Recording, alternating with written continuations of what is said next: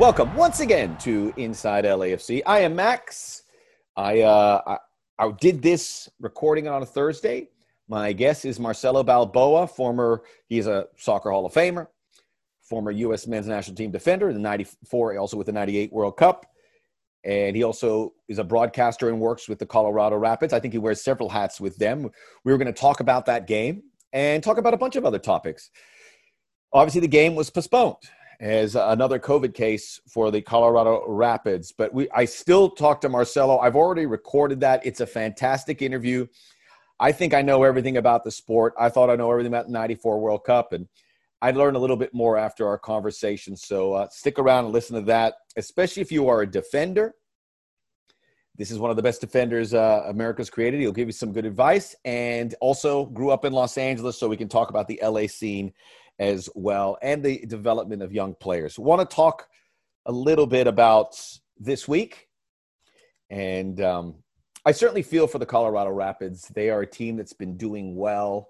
Uh, Robin Fraser's doing a fantastic job. I was watching a lot of their footage ahead of the game, uh, preparing for it, and they are fun. They've got some good young players they're banking on. Got a, a really nice goalkeeper, William Yarbrough. So things are going well for the Rapids. They had a bad MLS's back, but they have fixed it and they look like a playoff team until this.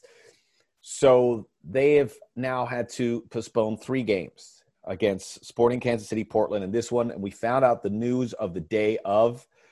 And I, I, am sure there were rumblings about the, the latest positive that was passed on to LAFC the night before. And I, I don't know how close to LAFC were to actually leaving because they fly the morning of which is good. I believe it's going to be their longest flight, um, a little bit longer than the Salt Lake trip. I'd have to check on that. Still probably around the same amount of time. But this is obviously a, a very strange situation. And as, as I say, I feel for the Rapids. And this was bound to happen. It's happening in every sport. It happened in MLS's back with FC Dallas and Nashville, where they didn't get to play. And credit MLS, they adapted and moved on to the next plan. That said, when it happens to one club, I always start to imagine what if it happened to more clubs? And the, the answer to that question is there would be no MLS. And I just want to take this opportunity, and, and, this is not a shot at the Rapids because something happens, wrong person gets in contact with someone, and one person gets uh, a positive test, and then there's another one, and we we know it's very contagious. Is to give credit to the clubs now that they're playing in market and not and they're all being tested to not fall into the same situation. Because if more than one club say it was like six clubs there is no mls going on. Just one club has already thrown the schedule you know out of whack for colorado because they have now sporting kansas city's involved with the postponements.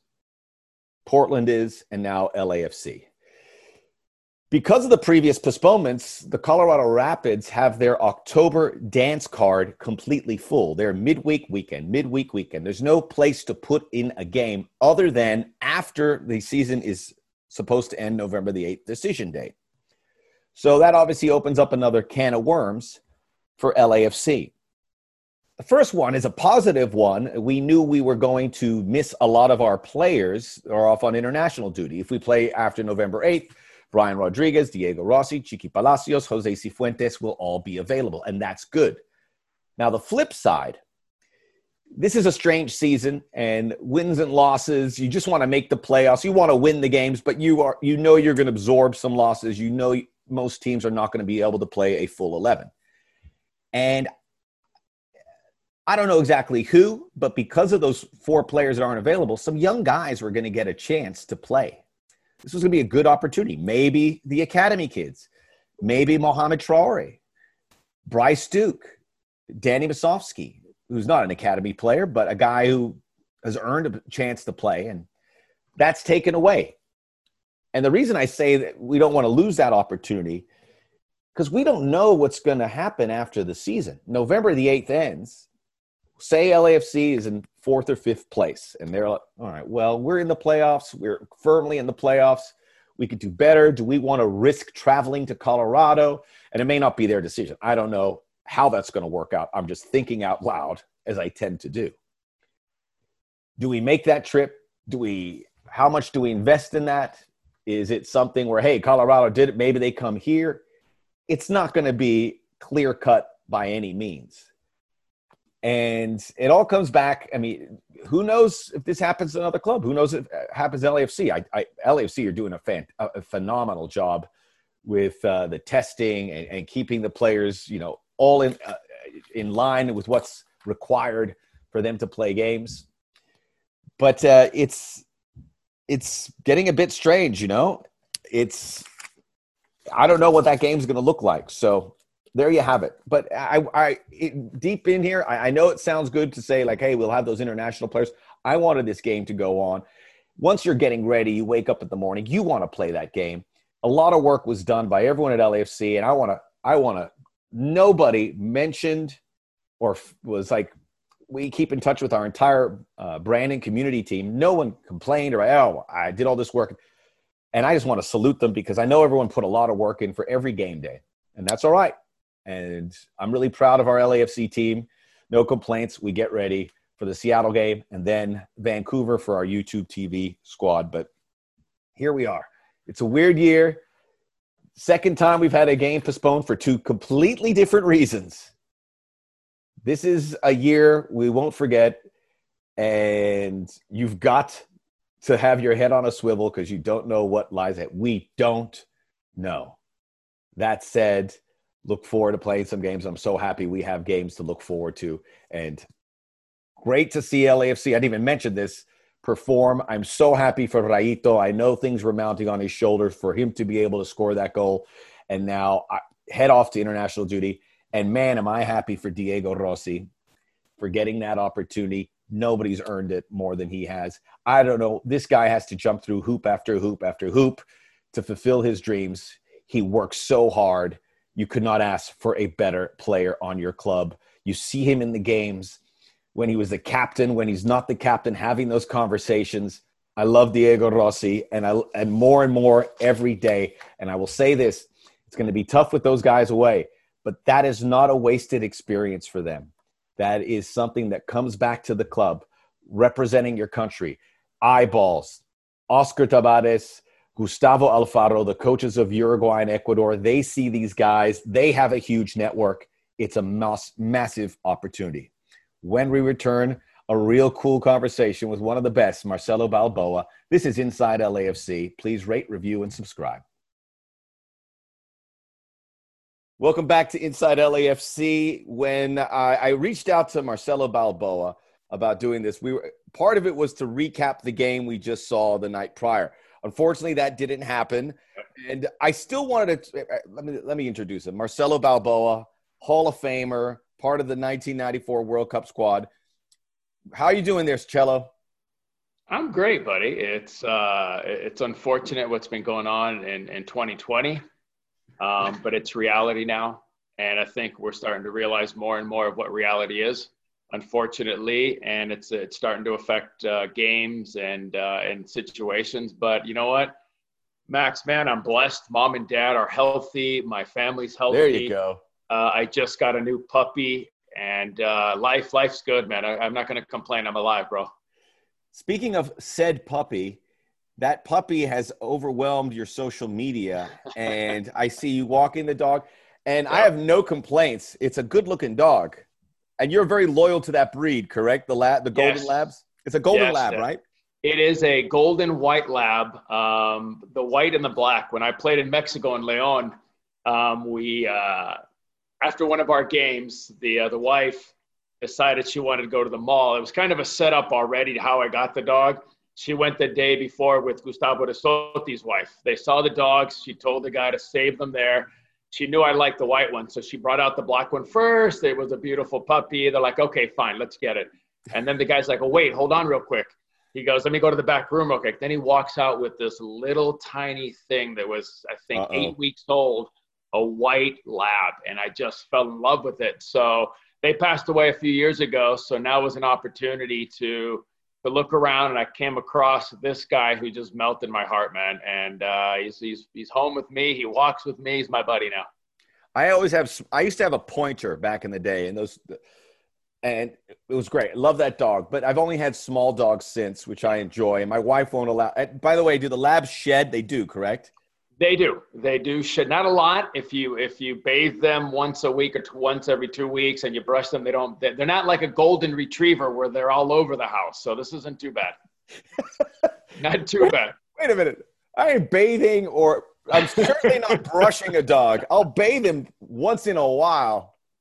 So that that would leave it out of the Bretos household. But when I look, at, I've never had a, a, dog of that breed. But when I look at that face, it's very human, and I can see what you mean. How they just pull you right in like a child. It's, it's got the ears, eyes, bro. It's the ears. ears. It's the ears flopping everywhere. I love it. I one day, it. one day, if I if I move out to Colorado, I have a little more. There you go. A little more elbow room. I'll do there that. You go. I, I did want to touch uh, about what I, am a big fan of what the Rapids do. You know, a, yeah. a club that's been there from the beginning, and I really feel for what they're going through because they've not only had to postpone a third game, yeah, and now the rest of their schedule, eh, eh, everything will get right, but the rest of their schedule is jammed. And what was an incredible turnaround because yeah. you know I watched a lot of highlights. I've watched most of the games. I'm a complete MLS geek, but you know I, am seeing a real development of that team. Good-looking young players that get yeah. it. A, a, club with some ambition went out and got a good goalkeeper. Went out and got a a young Argentine player to develop. Yeah. So that has to be frustrating. Um, listen, uh, again, I think it's it's unfortunate. It's reality right now. You know, it takes just one little where we think we're safe, and, and and all of a sudden that environment hits you and it spreads really quick. So it's unfortunate because Colorado was on a nice little run right there. When you're bringing in guys like Namli, you're bringing in William Yarbrough. William Yarbrough was a huge step to bring into this club. So bringing in uh, Galvan, another young Argentinian who is up and coming. So, you know, uh, they're moving in the right direction. That's the bonus. I think the good thing is, is Robin has realized what he has, and he's realized it a while ago, and he lets them play. He lets them bring out their personality, and that's when most players play. They're at their best is when they can show what kind of player they are. And uh, again, it, it's unfortunate the situation that this happened over the last week. And we were ex- ex- and hopefully this gets in the books and it is played because yeah, I, I, I, this is a could be the big developing a rivalry. We really haven't had the tones of an LAFC Colorado rivalry like we've had with LAFC Real Salt Lake. We play them all yeah. the time. Yeah. But there's a but not only a potential, but because of the style of play, we both believe this is going to be a multi-goal game, and whenever they play, it'll probably be the same as well. but goals are flying in anyway around here. you know, this year I think the uh, the word defending is optional. I think it's almost like it's almost like an all-star game. Everybody wants to go forward. They want to get their goals. Then yeah, you know, well we'll leave the four guys and the keeper in the back. But uh, listen, uh, you guys have a young team. You've got some young players that are coming up, some homegrowns. Um, when you've got Carlos Vela back, you guys are one of the best teams in Major League Soccer.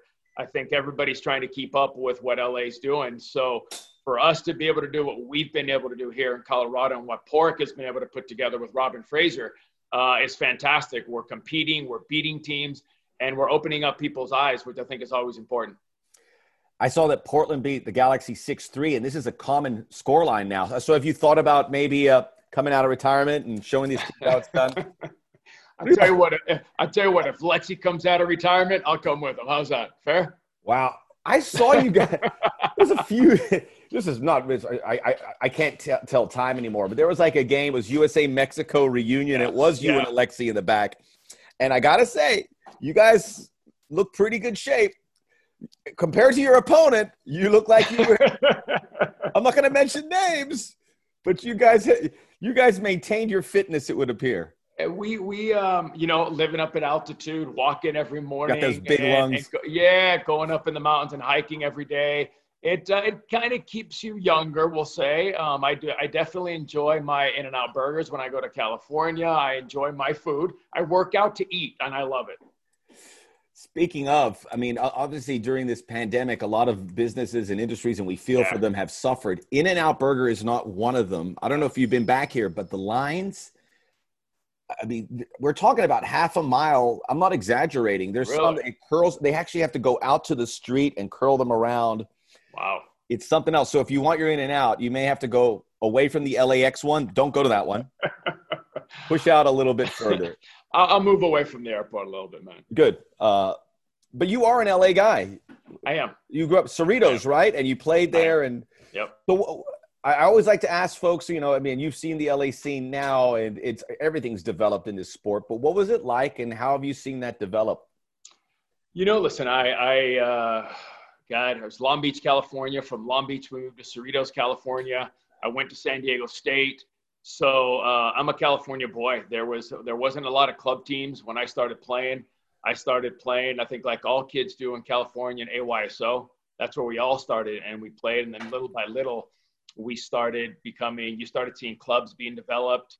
Um, as I got older, into my 15s and 16s, and all of a sudden, I started playing with Fram Culver, and I figure you remember that Tad Bolback. I had Danny Pena, I had oh, yeah. Pena brother Carlos Pena.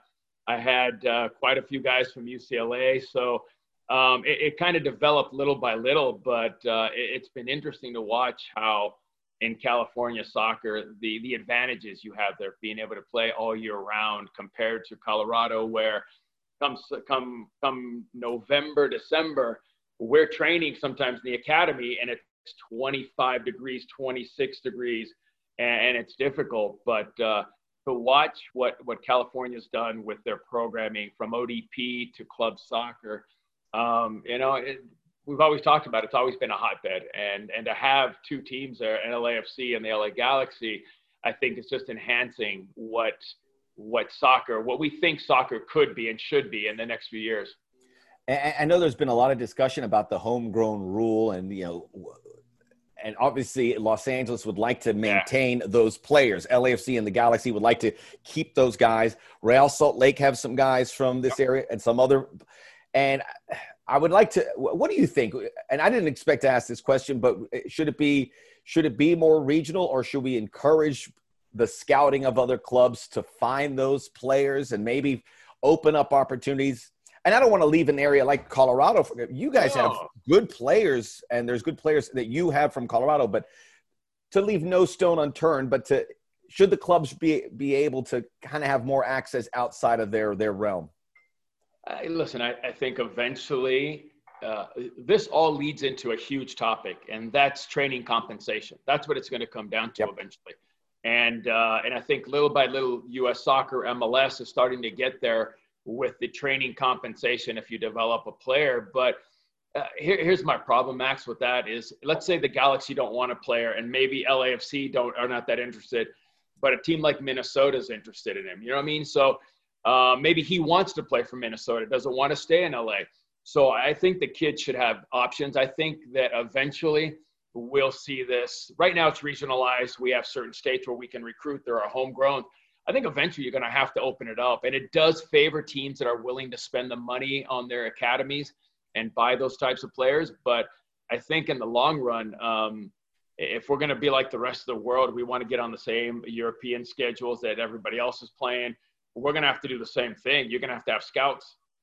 Scouts are going to start looking. They're going to look to bring players in, and eventually you got to open it up. So it's it's a, it's not a free for all, but it's an opportunity for kids to not just be limited to playing one area. Interesting. And I had a list of questions. I wanted to do it in chronological order, but I've I've blown that up as I tend to do. so I'll just keep going with the momentum. But uh, encouraged by the young players the United States is developing, and the one thing I, I've noticed with this incredible rush of guys that are playing for top European clubs, yes, there are some guys who didn't play in the U.S. like Serginho Dest, who uh, uh, came through Dutch uh, lineage yep. and had the had the American parent. But you have obviously, I think the Texas kids are doing the best. But you have yep. guys in New York. You have some guys coming from Pennsylvania, like Christian Pulisic. We could have never seen that. But what? How have you seen that development of this next group? Uh, listen, um, in in U.S. soccer, and I've said it before. I think that we take some of the players and we and we run them to the end of the cycle and we keep them in in that cycle too long. These young kids should have been given an opportunity before we didn't qualify for the last World Cup. That generation for me was dragged on. We lied on a lot of the older players, and uh, and it showed you what happened. So I think the best thing that happened is these kids are getting an opportunity. Um, I'm not worried. I'll be honest with you. I'm not worried about U.S. qualifying for the next World Cup at all. I think the difference uh, these kids, you can see it in their in their demeanor. You can see it in their in their passion for the game when they step on the field and they're wearing that USA jersey. It's a different look. It's a different feel with this young group. So I, I got to be honest. I'm I'm super excited about this next group of kids that are coming up. They're all playing. Most of them are playing in Europe. The the experience they're getting right there, and this is no cut on MLS at all because they most of them started in MLS through the yep. academy and then went over to Europe, which is a great trampoline right now to go to Europe. But when you're building a team, and, and I take always take the 94 team, guys that were living together in one area, and then you brought in the Europeans and blended them together. And what we were able to do in 94, I think this next crop of kids, uh, listen, I'm not saying they're going to win the group and qualify. I'm not saying that, but this team will qualify. They will get that experience like we did in 90, and they're going to do some damage in 26. They're going to do some damage. This is a team that stays healthy this is a team that I think everybody right now is excited to see play. But you do need a couple pieces still, I think. Yeah. And that's going to develop, and you have plenty of time. I, I always tell people, don't put too much pressure on 2022. They'll be no. there. They'll, they'll do well, but it's yeah. It's interesting what you said about uh, the old generation because U.S. isn't exclusive in doing that. Where maybe the older generation stayed a little bit longer, yeah. but I think there's parts where you can take some pieces of that generation yeah. and blend them together and it turns out a little bit better. And the MLS guys, I, I agree. These European-based guys are going to be the core, but you know, guys like Brendan Aaronson or Aaron Long, whoever they are, are going to yeah. fill fill that roster, and it's going to be good. I just wish they had a game in November. Yeah, but but those two guys in the next year or are not going to be will be in Europe. They'll be in Europe playing already. You know that. Yes, for sure. So listen, you need to have that young. You need to have experience. I'm not. Listen, I'm not. Please don't take that I'm disrespecting the older players. You got to have veteran leadership on that team. Okay, you have to, but you have to have the right leadership. The leadership that's not going to interfere and take one of their guys' spots. There's leadership that comes off the bench. There's leadership in practice, and there's leadership out on the field. So, but I, listen again. Uh, I think that uh, there'll be quite a few players in the next year because the academies are, are really starting to put the money into their academy systems. And look at the players that are being pushed and, and nurtured right now and given that opportunity to play. So again, I'm excited about this next group, and uh, and we'll see what they can do. The leadership uh, discussion is big because you want those guys, the veterans, to be leaders, but you want them to empower.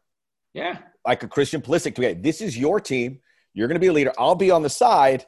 I'll maybe give you some tips, but this is your team. So that's a that's a that's a very not slippery slope, but that's tough to execute because of the voices you wanted to the younger guy. And maybe I, I have faith that Pulisic will probably be that guy, but there you, you still need that guy to kind of support him and say, this is how we do it. Maybe do this instead of this kind of thing. Yeah. Listen, I agree, but listen, just because Pulisic is the best player right now, he's got the biggest name, doesn't mean he necessarily has to be a captain. Listen, I look at a guy like Tyler Adams. I look at a Weston McKennie that are playing in that midfield role kind of just, you know, seeing the field, almost like a Michael Bradley who played in that role. So you've got to see just because you're the best player, because you're Messi, you're going to be captain. We get that. But in, in, the U.S. system, there, there's a few guys I think that could step up and lead this team. And you don't have to have one leader. You've got to have multiple leaders on every line. And, and that's important from, from the goalkeeper to a guy in the back to a midfielder to a forward. You've got to have that consistent chain going forward to the message. But at the end of the day, it, it, listen, you, you, can't force somebody to be captain. It comes out naturally in them. And, and I think, listen, Pulisic is, is definitely the front runner of that. But you also got to look at guys with experience with Jonathan Brooks in the back. You know, I mean, this is a guy that's a leader. He's going to have to lead this group in this next cycle. 1994 World Cup, and uh, you get it's amazing. You know what's amazing is that the, the key members of that group, and I'm so happy for it, are still so visible. You know, obviously, Alexi, yourself, and yeah.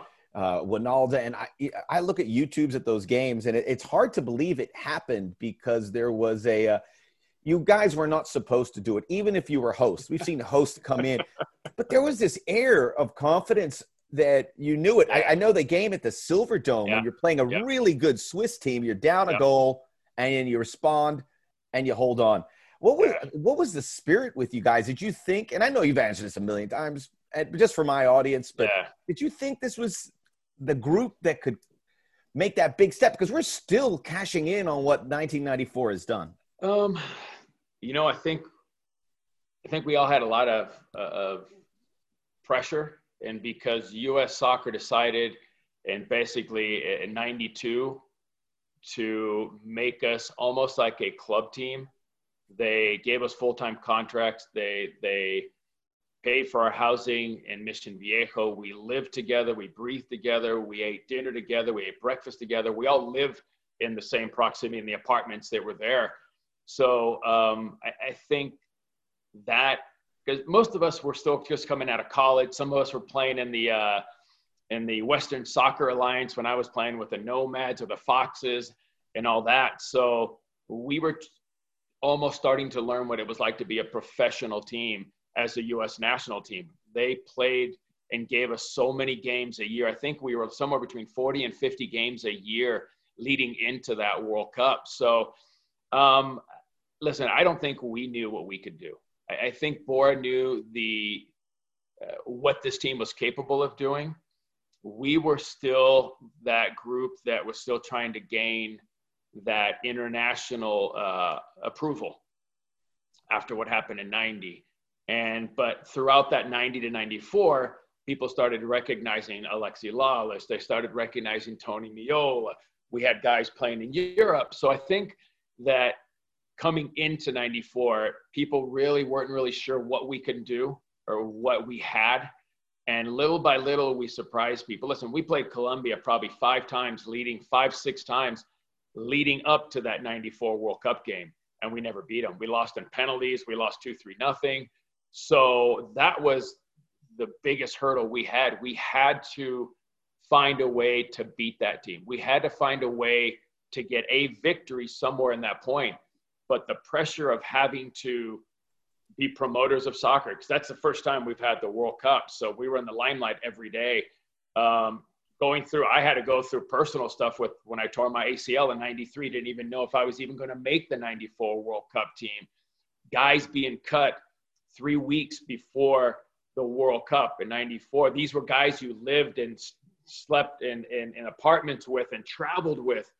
And uh, so we went through a lot of ups and downs. But when push came to shove, um, Bora, Bora knew how to put this team together. Bora knew how to motivate us. And Bora made us realize that we can compete with anybody in this world. And, and that's what we did. We just Amazing. went out and competed for 90 minutes and it showed this. It, most people know this, but to some of the audience who don't, the '94 World Cup uh, helped facilitate because of the bidding process yep. Major League Soccer, and we knew that was coming. But then after the success, this was an incredible foundation stone for the league. Yeah. Is that we knew you guys, and now we had Wynalda at San Jose. Yep. You were in Colorado. Uh, Alexi at New England. Where Tab went, Tab was the big signing as well. Metro. He was the very the first Metros, signing. He was with right. the Metro Stars with Tony and Peter Vermes. Yeah, yeah. And that made it. I mean, that was a that was a real coup because without that, those personalities, the, you know, the league. I mean, look, it, it was it was a league in its infancy, and you wanted to develop something, but that had to help in a big way to see familiar faces and help build those markets individually. You guys all went to different places and kind of put the tent pole down. Yeah, you know, it was. Um, they told us that when the World Cup was over, that the league was going to start. And when we found out after the World Cup that the league wasn't going to start until '96, we had to find somewhere to play for a year. So a lot of us were scrambling. Uh, most three of us went to Mexico. Other guys went to Europe. But they made it clear that they wanted all the American players back from '94, and uh, they told us to write down the top three favorite places you would want to play. So everybody had to put on a list where they wanted to play. And I think we were all, and I was in Leon. I was in Leon. I was playing. I was happy. And uh, I think we were all a little skeptical of what this league was going to be about. And then we see that Tab was the very first American player to sign, the first MLS player to sign. So when Tab signed, because he was in Mexico, I chatted with him a little bit, and Mike Sorber was there. Okay, so now it's getting a little bit more serious listen, the only reason uh, I came back to Major League Soccer, I was in Leon. I was happy. They treated me so well being an American player who played for the U.S. national team. They accepted me. And uh, the reason I came back is because Phil Anschutz made a personal phone call to me when Sunil Gulati came to visit me. And he's like, Can I have the owner of Colorado? And I'm like, Sure. Listen, we have our phones now. Back then, there was no phone to Google anybody. I'm like, All right, who's Phil Anschutz? You know what I mean? And the reason I came back is because Phil makes a personal call to me and tells me that he's going to be the owner. He wants to start a team in Colorado. And the only way he's going to start that team is if he had the guy that did the funny overhead kick in the World Cup. You know, and I'm sitting there going, I'm like, okay, man, th- this That's is me. serious. This is that, yeah. I'm like, okay, this is serious now. I'm ready to go. So at that point, between talking to Tab and getting a call from Phil Anschutz, that changed my mind completely to to come back to MLS. But again, listen, as kids, as we grow up through the national team system, through playing in World Cups, there's only one thing we've all ever wanted. And you can ask any of them, and at one point they're going to come back. We wanted to see a successful league in our country. We wanted to be able to have something that's a legacy that leaves that our kids are going to have an opportunity to play and fans will be able to see. So when they said Major League starting, this is what you're going to got, this is where you're going to go. We have real context. Where do I sign? You know? Wow. Did you? Hey, did you play with against or with around Sorber? Were you both in Mexico at the same time? We were at the same time. I played against Tab and Tigres, and I played against Pumas with uh, Sorber. And our, our, our, assistant coach, Mike Sorber, people forget yep. that he blazed yep. the trail like you guys in Mexico. By the way, LAFC, we have walk around privileges in Leon after the CONCACAF. you know. Don't even, don't even start with me, man. I, I don't, don't have to, I don't have to pay for a dinner for uh, the next year or two. Uh, you know, my heart was torn because I want MLS to do well in that tournament, but I'm like, I'm a Leon guy. I have my jersey. I played there. And I'm sitting sitting I did a podcast. I'm like, listen, if Leon doesn't go in 100% and take that game serious, they're going to get beat. And what did they do? They went in. They thought they could toka toka. LA said, I was I was crushed. I was happy, but I was crushed because that was my team from Mexico. I will just say, Leon were first class when we were down there, and yeah. everything about it, and our our supporters, they loved it, our thirty two fifty two yeah. on their their going to the stadium. It was I'm so I, I wasn't going to go. I'm glad I did, yeah. and uh, it was I would go there in a heartbeat. Everyone loved Guanajuato. And if you haven't traveled, once we get to travel again, Guanajuato and to the LA to the Los Angeles community, you can drive once once it's safe. Drive down to the CDX CBX Tijuana Airport direct flights. Boom. Did you did you pick up a pair of leather shoes or something? No. The leather there is fantastic. Have you? Uh, I, I I was too quick. It was all work, work, uh, work. But a lot of people uh, went to Guanajuato and, and saw yep. there. So next time. But I want right, to go. Right. I want to go yeah. again. You'll, you'll you'll match up again. Don't worry. We'll match up again. hey, Leon is first in Mexico. They're tearing it up. They're really yeah. good. That's a real right, good club. I knew this would happen. I do. I, I, so I don't want to take too much more of your time, but I want to ask you three quick questions. Yeah, man. One because of your Argentine descent, and I know yep. your family. It's big when you see Argentina playing World yep. Cup qualifiers. We have four players representing their countries. It's a huge opportunity. It stinks for the schedule. Uh, I know MLS probably should clear that because it's not just. I know uh, uh, what's Rusnak is going for a huge yeah. game for Slovakia, and yeah. and now Real Salt Lake have to fill in. But we have our two Uruguayans, Brian Rodriguez and Diego Rossi, who I'm thrilled for, yep. and then Chiqui Palacios and Jose Cifuentes. What is it like to, knowing the euphoria down there, to be called up, whether you play or not, to be part of that, not for a friendly, but for a World Cup qualifier? It, you know what? Um, it's hard to describe sometimes because it's such an emotional thing. You play because you love playing the game, but to put on that jersey that jersey that represents the country that you're from, that your mom and dad are from, that uh, that as a kid you had a dream of putting on that jersey. Uh, even if you don't step on the field the first time you get invited in, just the excitement of being able. You have to control your emotions because now you're out there, and your adrenaline level goes from here to here because you want to do everything. You want to show the coach everything. But uh, but what a dream come true to be able to put on their country's uh, jersey and to represent their country. Uh, I got to do it, and it was in Guatemala, and I'll remember that day till the day I die. The first time I put on that national team jersey and walked into the locker room and saw the number they gave me. Even more so when you walk into the locker room and they have your name on the back of your jersey that says USA on it. You know what I mean? So uh, it's a special day, and and it's all of the hard work that they've put in because they've had Rossi has been absolutely fantastic this year. Yeah, he's earned it. And I'm just going to circle back to this because we were, we were talking about the high scoring games in Major League Soccer. You're one of the best defenders this country has ever produced. some advice to young defenders. We have some young academy, Tony Leone, some young defenders, uh, Mohamed yeah. Traore. What advice would you give to them to deal with Major League Soccer 2020, where def- there's going to be a higher uh, emphasis put on defending? Yeah. Listen, I think that for any kid, uh, it's very, and I think this is where when we look at the U.S. national team, um, it, it's far. We, we've always talked about that back line, and we haven't really had a consistent center back. Um, the first thing I tell the kids that want to play center backs is mentally you have to be okay with that. You have to be okay with being a center back. You can't be a center back with the ambition to go forward and score on every opportunity. So you have to have that mindset that I'm going to defend, that I'm going to beat my one on one battles, I'm going to win the ball in the air, I'm going to be able to play out of the back. And I think it's more of a mindset because a lot of kids uh, just want to play, and but they want to go forward. They want to take that step and move into maybe a six, and then an eight, and then a nine. So uh, being okay and accepting that you're a center back and be the best center back you can be, and that means working on one on ones that's huge nowadays. Working on one on ones, being able to play out of the back, good feet is another thing. And then the other one is like my dad used to tell me, listen, he goes, there's a lot of people that want to be center backs. He goes, but you have to make yourself different than everybody else. That means you've got to be good on set pieces, on corner kicks, your timing, being able to strike a ball from distance at goal. So that's kind of what, what separated me a little bit because I was able to score goals on corner kicks or on set pieces. But for me, the biggest part is is accepting and knowing that you're going to be a center back and that's my position. I'm going to own it. I'm going to work at it and this is what I want to do.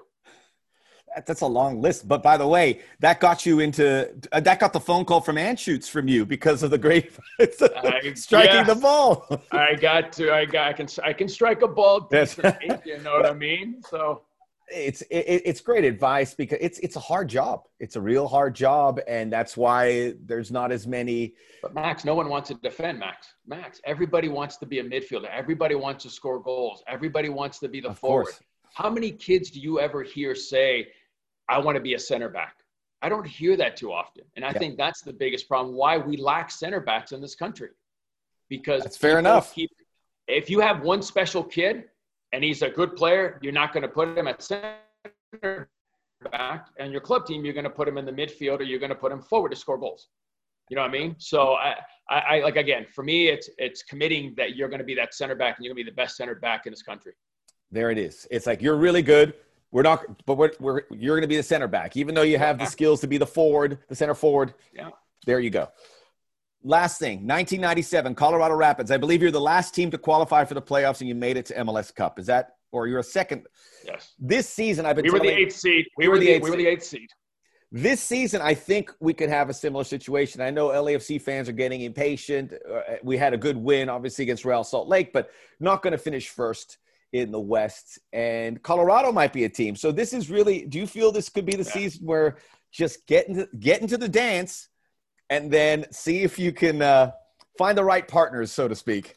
You know, I uh, I think that's MLS in general. You got to get to the dance, true. and when you get to the dance, it's that team that has that little bit of a run towards the end of the year where they get into the playoffs is a team that's in 97 we made a run of one game at the end we beat san jose i believe it was we get into the playoffs and we make a run to the final this year it, it's up for grabs. Listen, there's teams like Toronto, Seattle that are doing really well. They're playing really well. Kansas City at certain times are playing well. Orlando, what they're doing and Oscar Pareja's doing is fantastic. But at the end of the day, you got to get it done in the playoffs, and you're one and done. One and done is different. So uh, I think it's up for grabs. I think you make the playoffs, everybody's got a fair chance of winning. And I think coaches are thinking that let's get right by November the 20th yep. or whenever it is and let's see what we can do. Yep. Marcelo. Exactly. You are the best brother. Always great. I'm smarter by just having a conversation with you. All the best to you and your family and your puppy. And, you, and hopefully we get this Rapids LAFC game here at some point. Same to you and your family, my friend. Uh, thanks. Marcelo Balboa. Everyone out there, thanks for listening. Please rate, review, and subscribe Inside LAFC, and we'll see you again very, very soon.